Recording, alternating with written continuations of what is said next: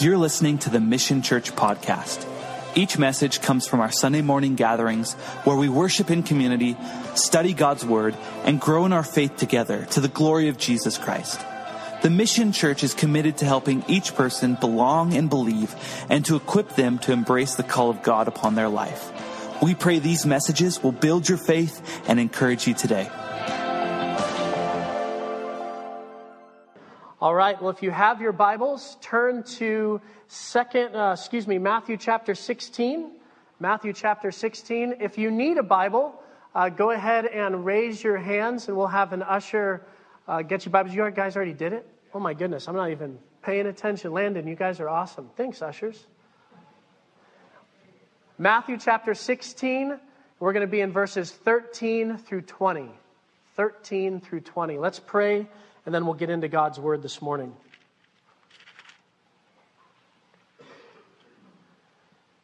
Heavenly Father, what a joy it is to be in this place.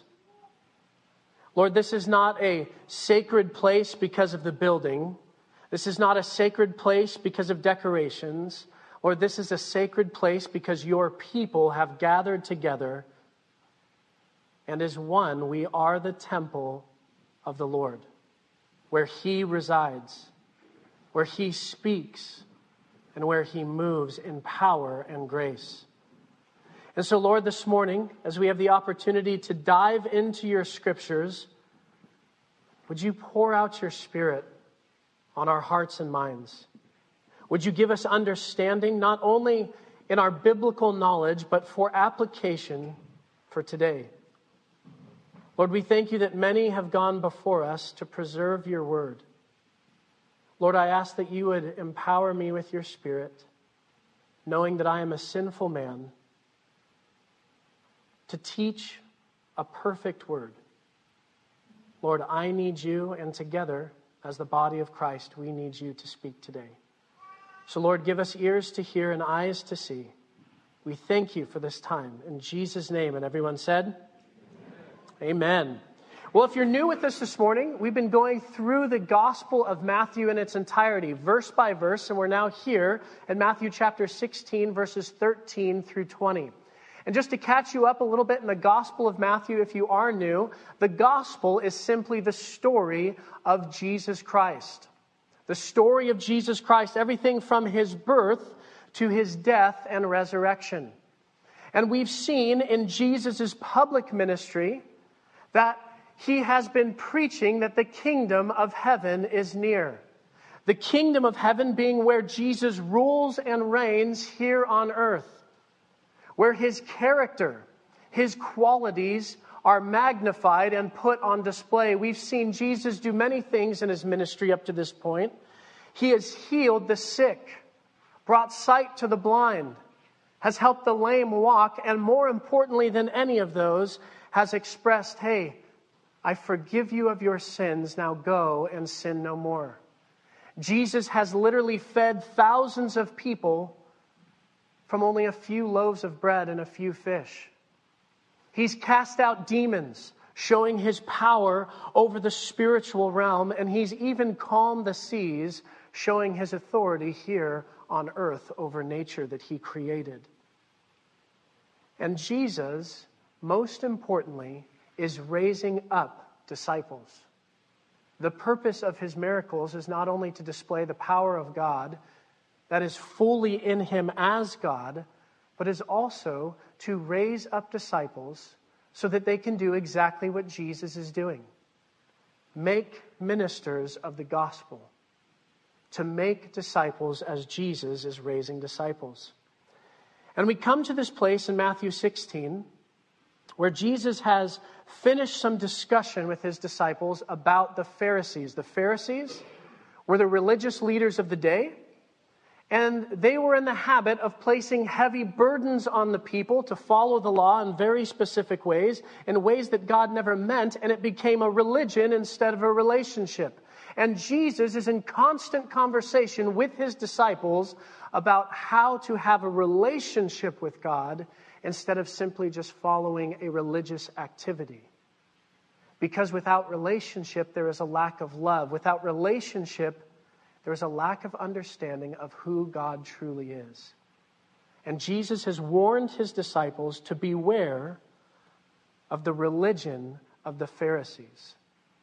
Now, Jesus has been traveling with his disciples, and as we'll see starting in verse 13, he takes them to a special place. So, we're going to read our passage this morning, and then we're going to unpack it together. Matthew chapter 16, beginning in verse 13. When Jesus came into the region of Caesarea Philippi, he asked his disciples, saying, Who do men say that I, the Son of Man, am? So they said, Some say John the Baptist, some Elijah, and others Jeremiah or one of the prophets. He said to them, But who do you say that I am? Simon Peter answered and said, You are the Christ, the Son of the living God. Jesus answered and said to him, Blessed are you, Simon Bar Jonah, for flesh and blood have not revealed this to you, but my Father who is in heaven. And I also say to you that you are Peter, and on this rock I will build my church, and the gates of Hades or hell shall not prevail against it. And I will give you the keys of the kingdom of heaven. And whatever you bind on earth will be bound in heaven, and whatever you loose on earth will be loosed in heaven. Then he commanded his disciples that they should tell no one that he was Jesus the Christ. A nice, easy passage with no controversy whatsoever this morning. Uh, there's a couple of laughs. If you don't know, these are some significant passages for world religion in general, specifically related to both the Christian and the Catholic Church. And so we're going to unpack some of that this morning. But before we do, the setting that Matthew mentions is incredibly important. Look at verse 13. Where does it say Jesus came into? Which region?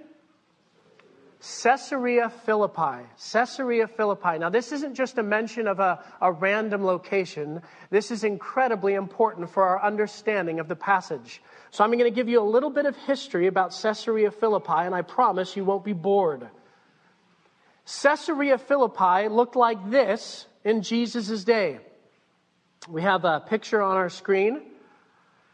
This is what Caesarea Philippi looked like in Jesus' day. Starting from left, all the way to the right, the building on the left was a temple to honor Caesar Augustus, the Roman emperor and ruler. It was literally a place where people would go to worship Caesar. Caesar was seen as a Roman god.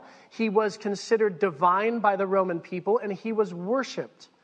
Now, it's a little bit difficult to see in this picture, but right behind this temple, you can see that there's a dark cutout. That is known as Pan's Cave. Now, just to be clear, this is not Peter Pan. Pan was the Greek god of the wild, of shepherds, of wildlife, and of sex, specifically very kinds of perverted sexuality. And Pan was worshiped in this place along with Caesar. And what's interesting about Pan's Cave is it was also called the gates of Hades or the gates of hell.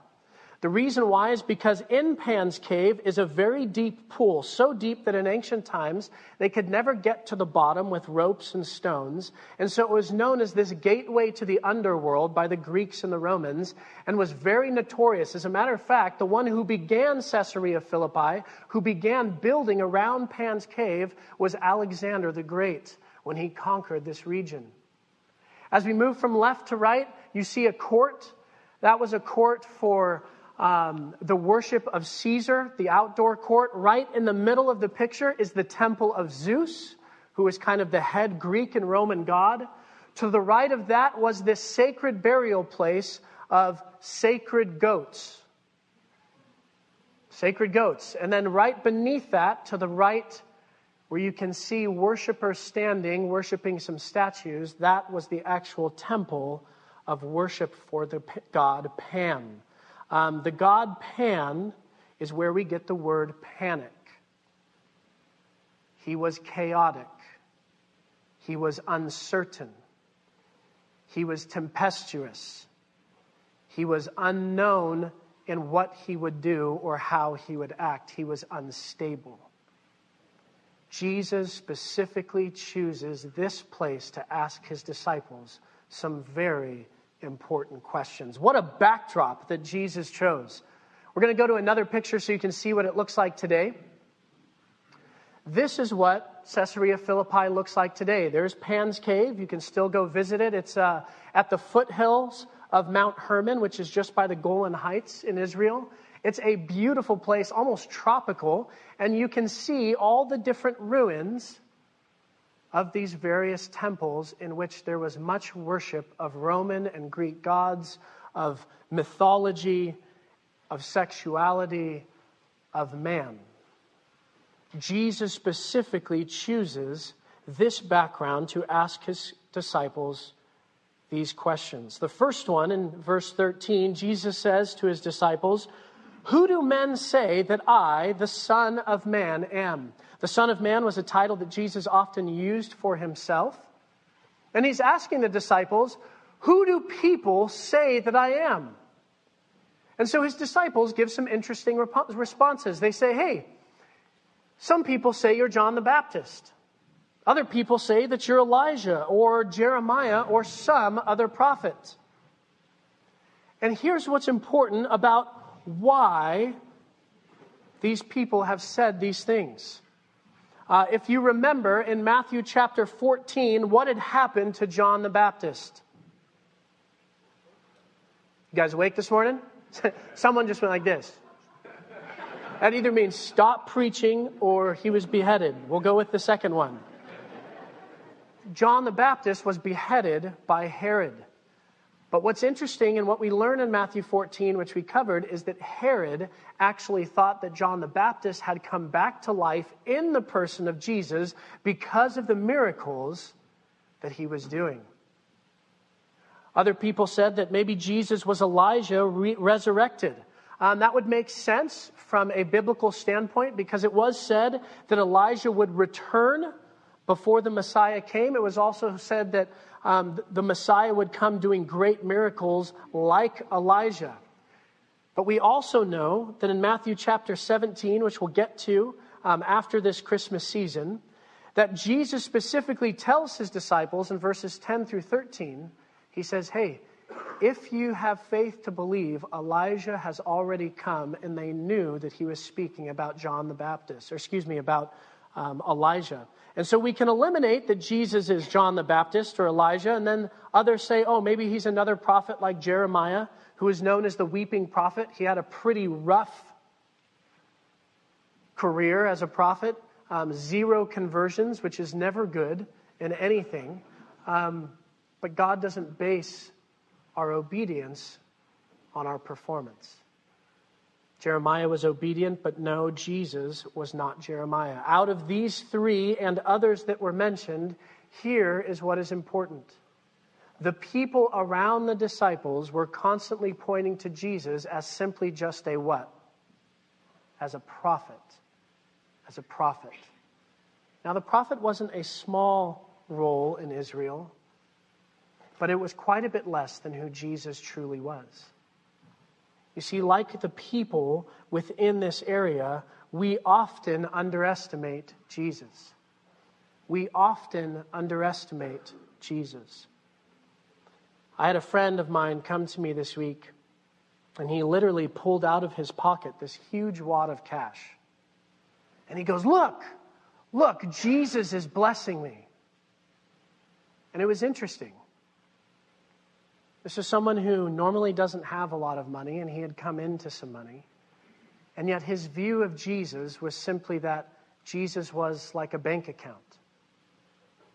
Or how many of us in our lifetime, including myself, have thought of Jesus as a matchmaker? Like, Jesus, come on, this is the one, this is the relationship. Anybody relate to that? We often underestimate Jesus, and that's what was happening during Jesus' ministry. People did see him as having the power of God in some capacity, but they only saw him as a prophet, not the Messiah, not the returning Savior, not God in the flesh. And it's good for us to think and to reflect where in our lives are we underestimating Jesus? Where in our lives are we underestimating Jesus? Is it in a broken marriage or relationship with family? Do we believe that Jesus has the power to heal and to forgive? Is it in a strained relationship with a child or one that you're currently still rearing?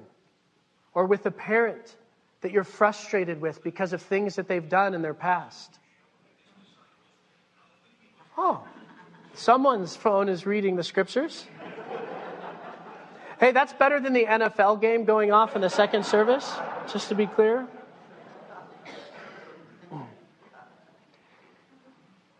Do we underestimate Jesus in addictions or in sins that have plagued us our whole life, that He can release us from the bondage of the things that we struggle with?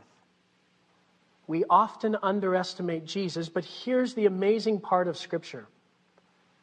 The purpose of saying this is not to condemn anyone, because in this room, how many of you have ever underestimated Jesus? Look around for just a second. That's everybody. Now, it doesn't make it okay, but what it reminds us of is something that we see in the scriptures. Did the disciples underestimate Jesus? Yeah, of course they did. They couldn't understand who he was in his totality. They didn't understand fully that he would go to the cross to give his own life, which was unprecedented to think that the Messiah would do that, right? The Jews thought the Messiah would come to conquer Rome and to reestablish the authority of King David and King Solomon on earth. They underestimated Jesus, no different than we do. And it's not something that we should be beat up about, but it is something that we should ask ourselves are there specific areas of my life where I'm underestimating Jesus? Where I have understanding of his power and of his truth and what he can do? So we continue in verse 15. Jesus then asks them this question But who do you say that I am? A very interesting question from Jesus given the backdrop. Here they are amongst the temple of Zeus, the cave of Pan, a temple erected to Caesar Augustus, literally people in Caesarea Philippi worshiping these mythical gods worshiping sexuality, worshiping essentially themselves. And Jesus wants to know from his disciples, Who do you say that I am? The answer to this question is vital. Our response is not merely our opinion that has no consequence. Rather, our response is a matter of right doctrine on which all of humanity's eternal life and death will hinge. The answer to the question when Jesus says, Who do you say that I am? determines our ultimate destination in the afterlife. This is an important question that Jesus is not only asking his disciples, but that he asks us, Who do you say that I am? And in good fashion, if you know anything about the Gospels, Peter's the first one to answer. Peter's almost always the first one to do anything. Oftentimes it's foot and mouth or he does something foolish. But look at what he says in verse 16.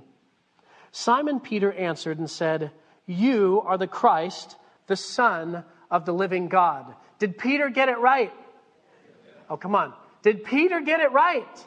Oh, he finally got one right. Now, here's what we love about Peter. Peter often gets a bad rap because of what I just said, but here's the beauty of Peter. Is he is the first one to step out when he thinks Jesus needs him. Now, he really doesn't have an understanding yet that he's the one who truly needs Jesus, but boy, is Peter a good friend. If you wanted a best friend, Peter would be the guy to have.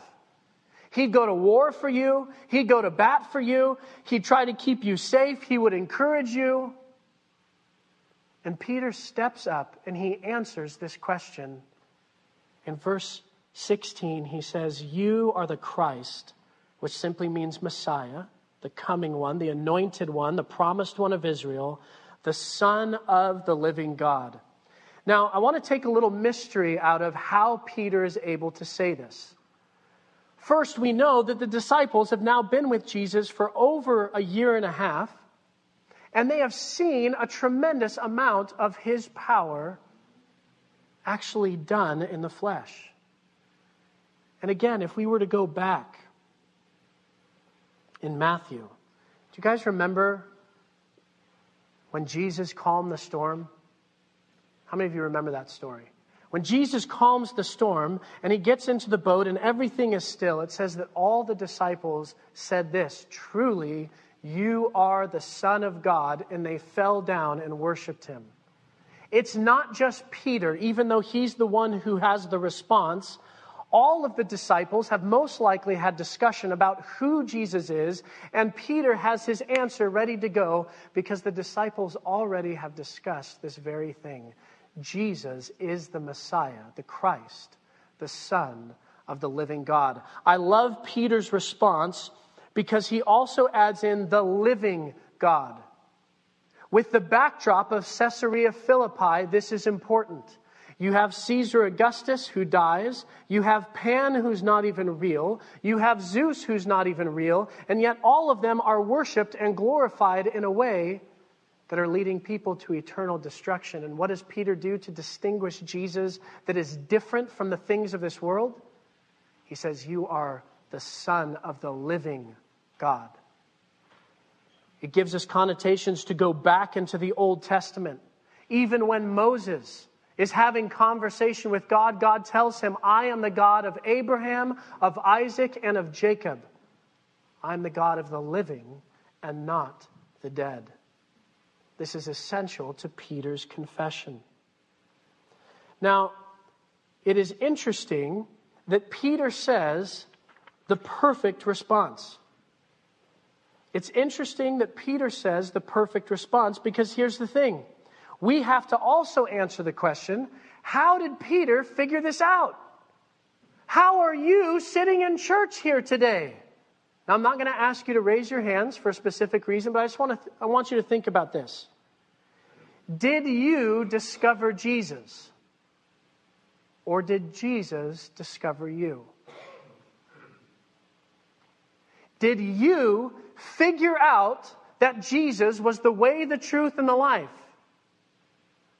Or did Jesus reveal to you that he is the way, the truth, and the life? Now, here's my assumption, because this is where I'm at. Part of me knows theologically that the latter is true. Listen, Jesus found me, uh, he revealed to me who he is. But there's also part of me that goes, yeah, but I'm involved in this somehow, right? Anybody else think that same way? Yeah, we absolutely are, and we get an understanding when Jesus responds to Peter's confession that he is the Messiah, the Son of the living God. Look at verse 17. Jesus answered and said to him, Blessed are you, Simon Bar Jonah, which simply means son of Jonah. That was his dad's name. For flesh and blood has not revealed this to you, but my Father who is in heaven. My question to you is who do you say Jesus is? Who do you say Jesus is? If you say that he is the Messiah, the Christ, the King, your authority, your Lord and Savior, the way, the truth, and the life. How did you come to that understanding? Well, Jesus says, Peter, flesh and blood has not revealed this to you. Well, what does that mean? Flesh and blood has not revealed this to you. This specifically means that you didn't get this from your college education. You didn't get this from being smart enough and knowing enough about the Bible. You didn't get this because you went to an amazing service and the pastor spoke an incredible message, or the worship was so moving, or whatever it is experientially that you had, you didn't understand that Jesus was the Messiah, the Son of the living God, because of anything you figured out on your own. Notice what Jesus says in verse 17. Jesus answered and said to him, Blessed are you, Simon, for flesh and blood has not revealed this to you, but my Father who is in heaven. Who reveals to us that Jesus is the Christ? It's not a trick question. it's Just God. The only way we are able to receive Jesus as Lord and Savior, to confess Him as King, and to ask forgiveness for our sins is because God has revealed to us who He is. Here is why that's so important. This is not something that's only taught here in Matthew, this is taught throughout the entirety of Scripture. God initiates the revelation of Jesus as Messiah. God initiates our revelation of Jesus as Messiah. From the beginning, God has been the initiator. The earth was formless, there was darkness, and it was void. And God said, Let there be what? Let there be light, and there was light. And if we were to go through the six days of creation, who is the initiator? God. And what is the responder? His creation. When it comes to matters of our salvation, we cannot be the initiator, and this is important for us to understand. Because if we are the initiators of our salvation, who gets the credit for us being saved? It's us.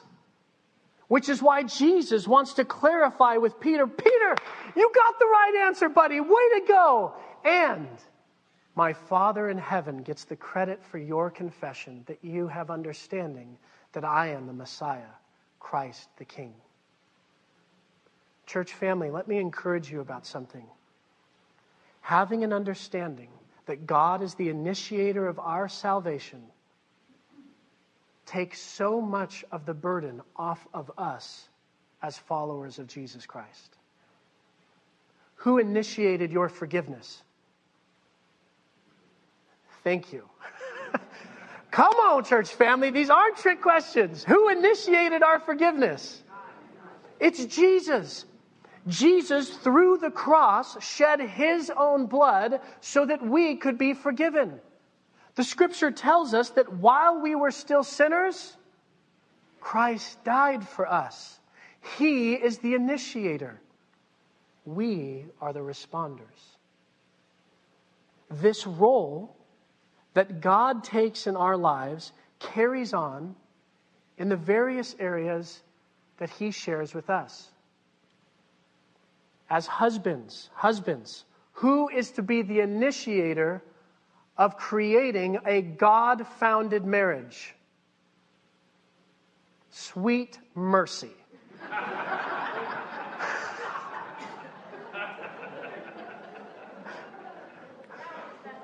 yeah, now you are messing with me. We're going to just go on a marriage route from here on out. Husbands, who has the role of initiator in marriage? Thank you. It's the husband as parents, mom or dads, who has the role to initiate conversation with their kids about Jesus Christ? It's the parents. As followers of Jesus, who has the role of initiating those Bible based, encouraging conversation with unbelievers? It should be us what Peter is being taught by Jesus is essential for our understanding of the right order of our salvation. God reveals himself to us, and we are called to respond. Specifically, we respond with confession and worship. We respond with confession and worship. I love this about Peter.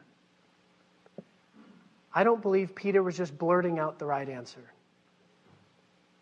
I believe Peter wholeheartedly, as much as he could in his understanding of Jesus at that time, believed exactly what he said. And here's why that's so beautiful for us today.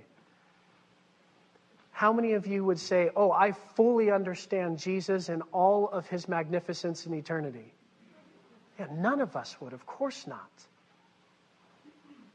And yet, how many of you would say, I understand enough about Jesus that I've given him my life? That's incredible. And that's the kind of God that we serve. You don't have to know everything. As a matter of fact, you only have to respond to what has been revealed to you. And over time, more and more of Jesus, as you read his word, as you fellowship with his people, as you use your giftings and serve, you grow in your understanding of who Jesus is so that the confession you've already made only grows in its magnificence. Knowing wholeheartedly that Jesus is the King. Now, Jesus has told Peter, Hey, Peter, you're right. Way to go. How many of you love encouragement in here? Yeah, almost all of us love encouragement. There's nothing like a good pat on the back. If you played sports, a pat on the butt, a way to go, at a boy, whatever it is. It just builds us up. This is why the reading of scripture throughout your week is so important. It's meant to build you up. It's meant to encourage you. And now Jesus is going to do something that has caused controversy within the church world for thousands of years. Are you guys ready for verses 18 and 19? Here we go. Jesus says this to Peter And I also say to you that you are Peter, and on this rock I will build my church, and the gates of Hades or hell shall not prevail against it. And I will give you the keys of the kingdom of heaven. And whatever you bind on earth will be bound in heaven, and whatever you loose on earth will be loosed in heaven. Wow, you thought Peter was excited about getting the right answer. How do, do you think he's excited now? This is amazing. Jesus has spoken some powerful words to Peter. Now, the question is what do they mean? In what context does Jesus tell Peter, on this rock I will build my church? In what context does Jesus tell Peter, I'm giving you the keys to the kingdom of heaven, and whatever you permit on earth will be permitted in heaven, and whatever you forbid on earth will be forbidden in heaven?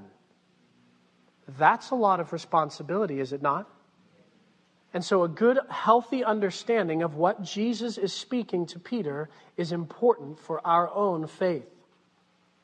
We begin with Jesus saying, and I also say to you that you are Peter. In the Greek, he calls Peter Petros with a capital P. This is a uh, personal pronoun. He's being called by his name. This was his Roman name, by the way. His Jewish name was Cephas. Um, he's being called Peter Petros, which means small rock. Petros means small rock. And he says, Hey, you are Peter. And on this rock, this word is Petra. It's different from Petros. Petra is a very large rock, could even be a mountain. And on this large rock, I will build my church, and the gates of hell will not prevail against it. I think it's important for us to take a look at the doctrine of both the Christian church and the Catholic church. In the Catholic Church, which, by the way, the reason why we're going to talk about this is because it's estimated that there are 1.3 billion Catholics in the world. That is not a small number of people, it's over a seventh of the world. And 1.3 billion people identify as Catholic and submit themselves to the office of the Supreme Pontiff, the papacy, also known as the Pope. And the papacy is derived directly from this section of Scripture in which the Catholics believe that Jesus is telling Peter, You are the rock that I am going to build my church on. And from that understanding for the Catholic Church, we have the line of popes and the entire liturgy of the Catholic Church. Now, the Pope is seen as someone who is infallible. Infallible simply means cannot say anything wrong. We believe that the Bible is infallible, that it is perfect, that it is the Word of God inspired by the Holy Spirit, written by men over the course of 2,000 years on three different continents. But we certainly don't believe that any other person other than Jesus who's walked the earth is infallible.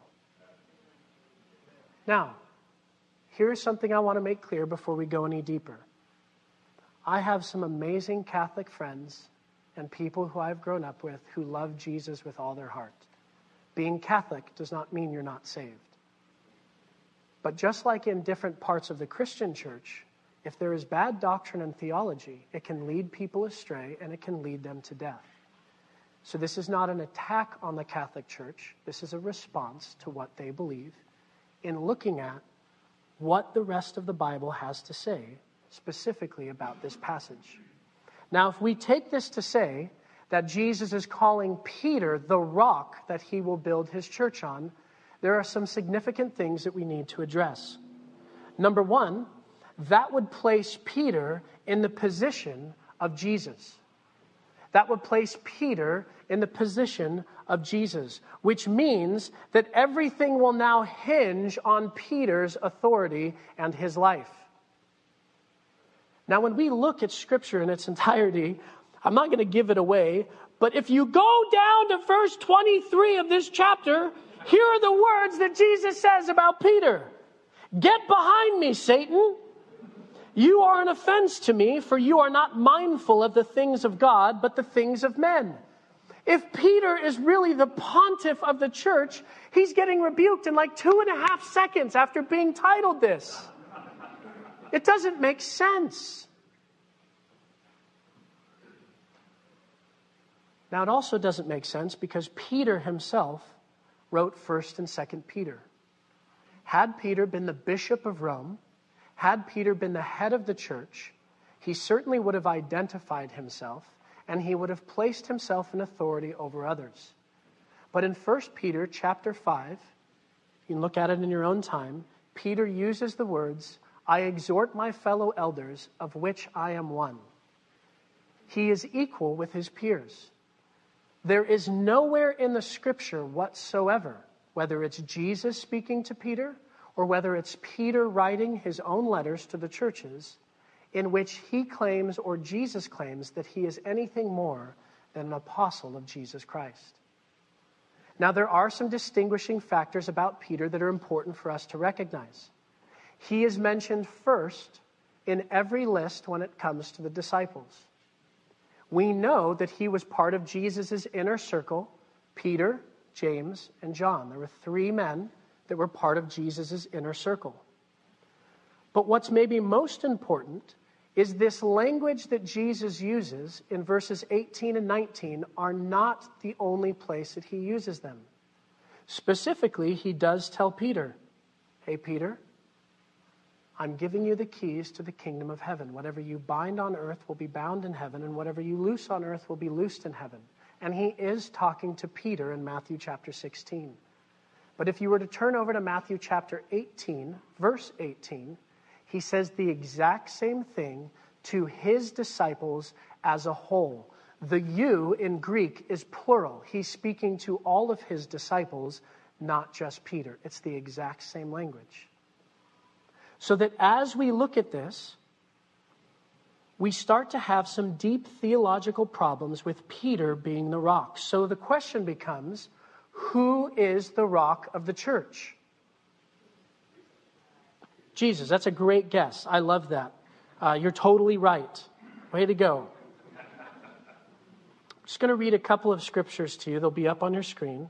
Deuteronomy chapter 32, verse 4. This comes from what's known as the Song of Moses. This is in the Old Testament before the Israelites enter into the promised land. And Moses is singing this song of praise to God.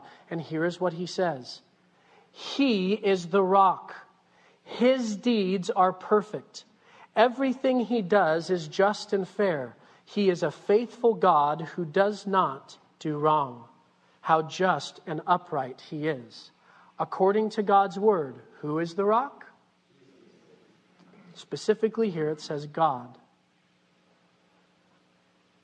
Not on your screens, but I want to read this nonetheless to clarify about the Old Testament. Paul writes about the time of Moses when he says this in 1 Corinthians 10 1 through 4. He writes to the church in Corinth and he says, I don't want you to forget, dear brothers and sisters, about our ancestors in the wilderness long ago all of them were guided by a cloud that moved ahead of them and all of them walked through the sea on dry ground. Paul is reminding them of God's deliverance through the Red Sea as they escaped Egypt. In the cloud and in the sea, all of them were baptized as followers of Moses. All of them ate the same spiritual food, and all of them drank the same spiritual water, for they drank from the spiritual rock that traveled with them, and that rock was Christ. Now, here's what's interesting. Again, I know we're getting into some history, but I think this is important for a right understanding of doctrine. Paul and Peter were alive at the same time. We know that Paul and Peter had interactions together. As a matter of fact, there was a time when Paul rebuked Peter. Does anybody remember that story? Peter got a little nervous about having some Gentiles with him, and so he kind of went back to some old Judaism ways. And Paul came to his face and confronted him lovingly, but said, Hey, brother, what is this thing that you are doing? Let's not go back to the old ways. Remember, the gospel has set all men free. It would be highly unlikely for Paul to be able to rebuke Peter if he was the head of the church, the bishop of Rome, the supreme pontiff of all that stands within the Catholic Church. Finally, in Luke chapter 6, verses 47 through 48, one of maybe the most profound teachings of Jesus being the rock is this Whoever comes to me and hears my sayings and does them, I will show you whom he is like. He is like a man building a house who dug deep and laid the foundation on the rock. And when the flood arose, the stream beat vehemently against that house and could not shake it, for it was founded on what? Founded on the rock. Jesus is the rock. Jesus is the rock. It cannot be Peter. Now, Peter had an important role to play, there is no question. But by no means was Peter the rock. And so, how do we read this? When Jesus says, And I also say to you that you are Peter, and on this rock I will build my church. Well, we can probably look at it a couple of ways. Perhaps Jesus gestured to himself when he said, On this rock I will build my church.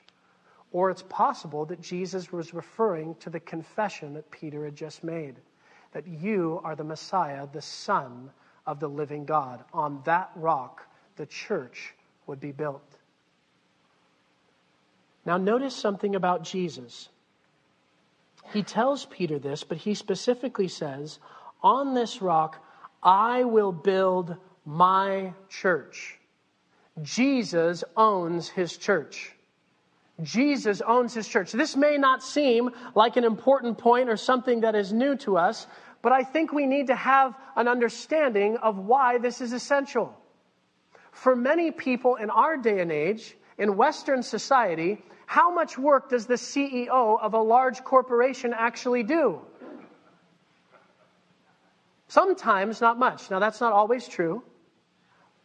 But oftentimes, the CEO collects the big paycheck, has the shares, um, is the face, but really doesn't do that much work. And outside of having CEO on their name, doesn't have a lot of investment or ownership in what they actually own. Does that make sense?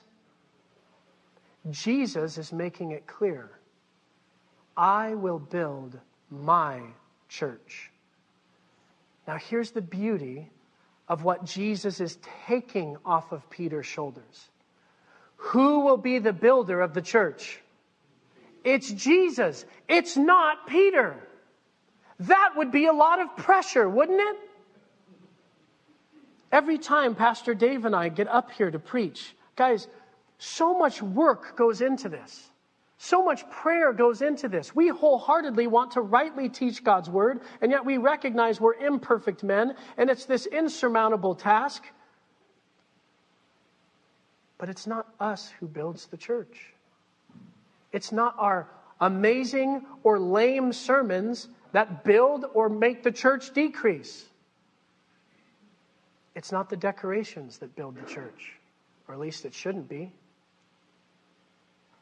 It's not the branding of the mission church that makes the church. Guys, it's Jesus who builds the church. He owns his church. And the church is made up of who? The body of Christ. Those who confess that Jesus is the Messiah, the Son of the living God. This is why it was so important for Peter to have understanding that it's Jesus who owns his church. Peter doesn't have to own the church, he gets to participate in the church. And we'll talk about that in just a moment. Finally, the last thing Jesus says in regards to the church, he says, The gates of Hades will not prevail. It's pretty awesome to think that the very background Jesus of speaking is, is you've got the Pan, Pan's cave, the gates of Hades right behind him. And Jesus says the gates of hell will not prevail. Hell, not as in where people go to spend their eternity because they reject Christ. The powers of hell, meaning Satan, sin, death, evil powers at work in our world, the unseen spiritual forces of darkness, these things cannot stop the church. This is a promise from Jesus. And here's why that promise is so powerful. If it was based on Peter's leadership, I might struggle to believe that. But because it's Jesus who builds his church, I have no problem believing that the gates of hell will not prevail. Because it doesn't rest on a man, it's secure in Christ. Does that make sense? Evil will have no lasting victory. Evil will have no lasting victory. Now we come to this last part of the passage, which also has much controversy in verse 19. Jesus says to Peter, And I will give you, he is talking to Peter here, it's the singular form of you. I will give you the keys of the kingdom of heaven. And whatever you bind on earth will be bound in heaven, and whatever you loose on earth will be loosed in heaven. Quite a statement from Jesus. What is this binding and loosing, and what exactly are the keys to the kingdom of heaven? Well, again, if we go back to Catholic understanding, there's often a literal picture of Peter holding two keys and standing at the gates of heaven. And too often it is taught or understood or depicted that Peter is the one who gets to do what in heaven? Either lets you in or you don't get in. But notice what Jesus says I give you the keys to the kingdom of heaven. What is the kingdom of heaven? And here's the beauty of what Jesus is teaching Peter. Where does this authority come from in which people go to heaven or go to hell? Who does it reside with? It resides with Jesus. Jesus is the authority. Now, Jesus is doing something specific here with Peter, and then in Matthew 18 18, I won't go through it in its entirety, but he says the exact same words to the totality of the disciples or the apostles he also tells the group of the apostles, not just the singular, the group, he says, Whatever you bind on earth will be bound in heaven, and whatever you loose in earth will be loosed in heaven. Here's what Jesus is doing it is his authority given to Peter and the apostles, in which, through the preaching of the gospel of Jesus Christ, sins are forgiven on earth as they are in heaven and sins are bound to people when they don't repent on earth, it will be bound to them in eternity in heaven. In Acts chapter 2, this day known as Pentecost, there was a time where the Holy Spirit comes upon the apostles and they are filled with the Spirit, and it says that they spoke in tongues or specifically different languages. Languages of the people who were in Jerusalem celebrating the Passover festival. And Peter preaches the gospel of Jesus Christ. He preaches Jesus' death and, and resurrection and how there's new life. And the response from this gospel that's initiated through the authority of Jesus Christ, through Peter to people, as they say, Oh, what have we done and what should we do? And Jesus says, Repent of your sins excuse me, Peter says, repent of your sins and be baptized. This is a great example of loosing people from their sins. Not because Peter, in it of himself, has the authority, but where has Peter received the authority? Oh, we got to get this right, church. Where's Peter received the authority? Jesus. It's been from Jesus. From Jesus. Now, it's important that we understand that this was special from Jesus to the apostles. I don't believe that this is for every single person, but where we see this exercise today is in ecclesial or church authority ecclesial or church authority. How do we know that? Well, again, if you went to Matthew 18 18, or excuse me, just Matthew 18, it talks about how we are to resolve issues with our brothers and sisters. If someone sins against you, what should you do? Individually, not with a group, not with Instagram, not with video. Go to them individually and say, hey, listen, you, you sinned against me. We need to work this out. If that person repents, they are restored. If that person does not repent, then there's another process. You now bring two with you to say, hey, brother, or hey, sister, what's going on here? You're living in sin. And if that person repents, they're restored. If that person doesn't repent, there's still another process. It's the, this pursuit of mercy, not punishment. And you bring them before the elders of the church, it says. And the elders of the church go, hey, brother, hey, sister, What's going on in your life? We see this sin. It's withholding you from God's Spirit. If that person repents, they are restored. If that person does not repent, the church leadership is to cast them outside of the church until there is repentance. They are bound in their sin on earth because of their lack of repentance, and that is bound in heaven as well. Because without repentance, there cannot be the forgiveness of sins. So Jesus says to Peter, What you bind on earth will be bound in heaven, and what you loose on earth will be loosed in heaven. Now, I want to finish with this. That last part was for ecclesial authority or church leadership and authority. It's why you have pastors. Now, if Pastor Dave and I ever come shaking our fists at you, condemning you, and telling you what a horrible person you are, go find another church, please. Seriously. But we have been given authority to spiritually lead, in which we are to lovingly and effectively come alongside you and to say, hey, what is going on in your life? We see this happening or we see this happening. There needs to be repentance of sin. I know in this room that's happened. And it's for the purpose of building up the church, not tearing it down. Just as the purpose of Jesus' forgiveness is to bring many into his kingdom, not to exclude them. Now, for the rest of us, here is something that I believe God does that is very encouraging. As Jesus speaks to both his disciples and also to Peter, he gives us an owner's mentality. Jesus gives us an owner's mentality. Do you see all these lights? The people who did this had an owner's mentality. And guess what? I didn't do it, and Dave didn't do it. These were volunteers who did this. They had an owner's mentality.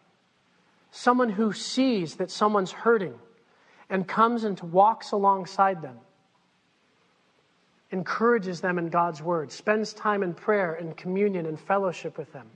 That's having an owner's mentality. Someone who's invested financially, someone who's invested in their giftings, someone who's invested in the way that they serve. That's an owner's mentality. And Jesus calls his disciples to have that owner's mentality. Now, who will build the church? Jesus.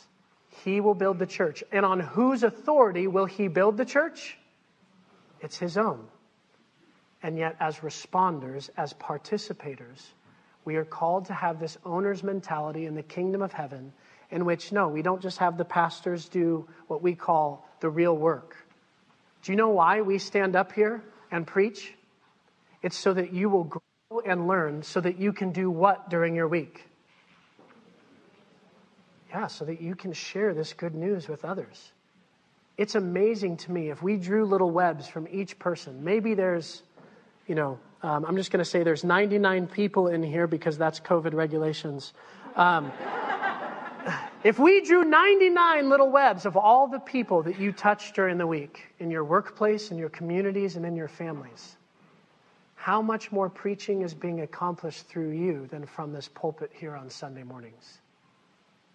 Do you have an owner's mentality? Or do you just come on Sundays? Or do you just look for a message to help you feel better? Or do you take what you're learning and growing in and apply it to your life by sharing it with others, not only in words, but in deeds as well? So that when someone gets upset at you, you don't return that, but you show mercy.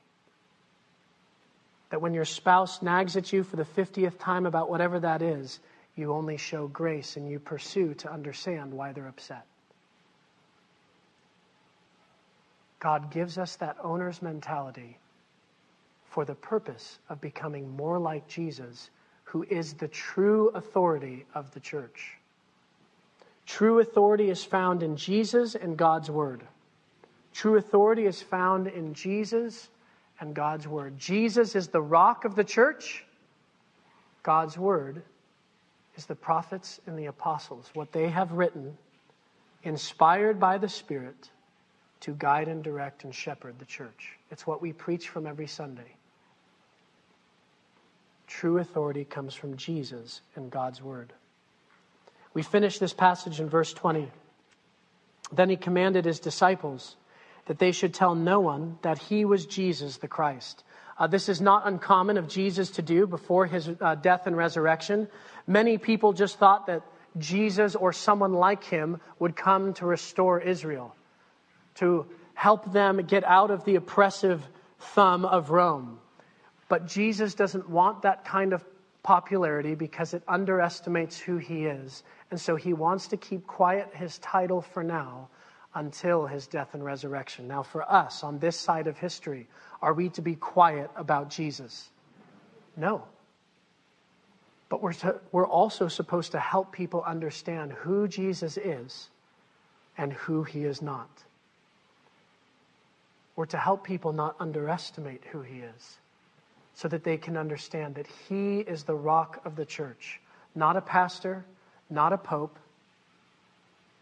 not a prophet that claims all sorts of things about the coming destruction of America and all of the horrible things that are out there on YouTube and everywhere else. Jesus is the rock of the church. Church family, I encourage you.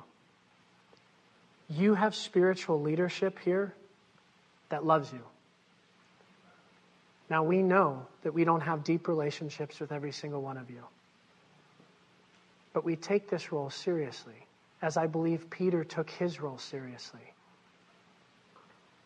And together, with an owner's mentality, with the kingdom of heaven here at the Mission Church, what kind of impact can you have in the places where God sends you?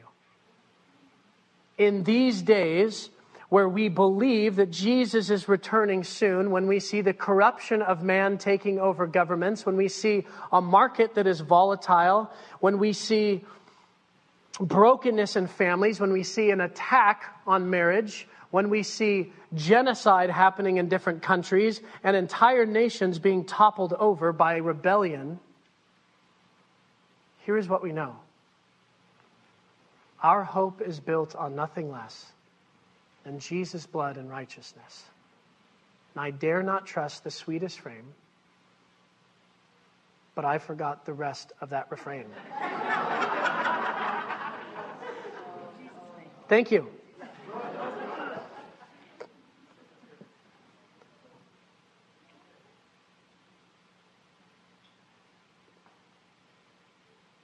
I encourage you this week take inventory of that question. Who do you say that Jesus is?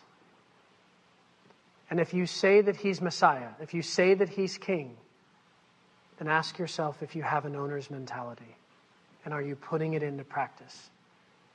Are you doing what God's called you to do in making disciples in knowing that all authority comes from Him? And that authority is for the purpose of restoring people to right relationship with God the Father. You may freely share this message with others as long as you don't charge for it. Support for these broadcasts comes from your generous donations that allow us to give away our materials for free. To participate with us, please visit our website at themissionchurch.net. God bless.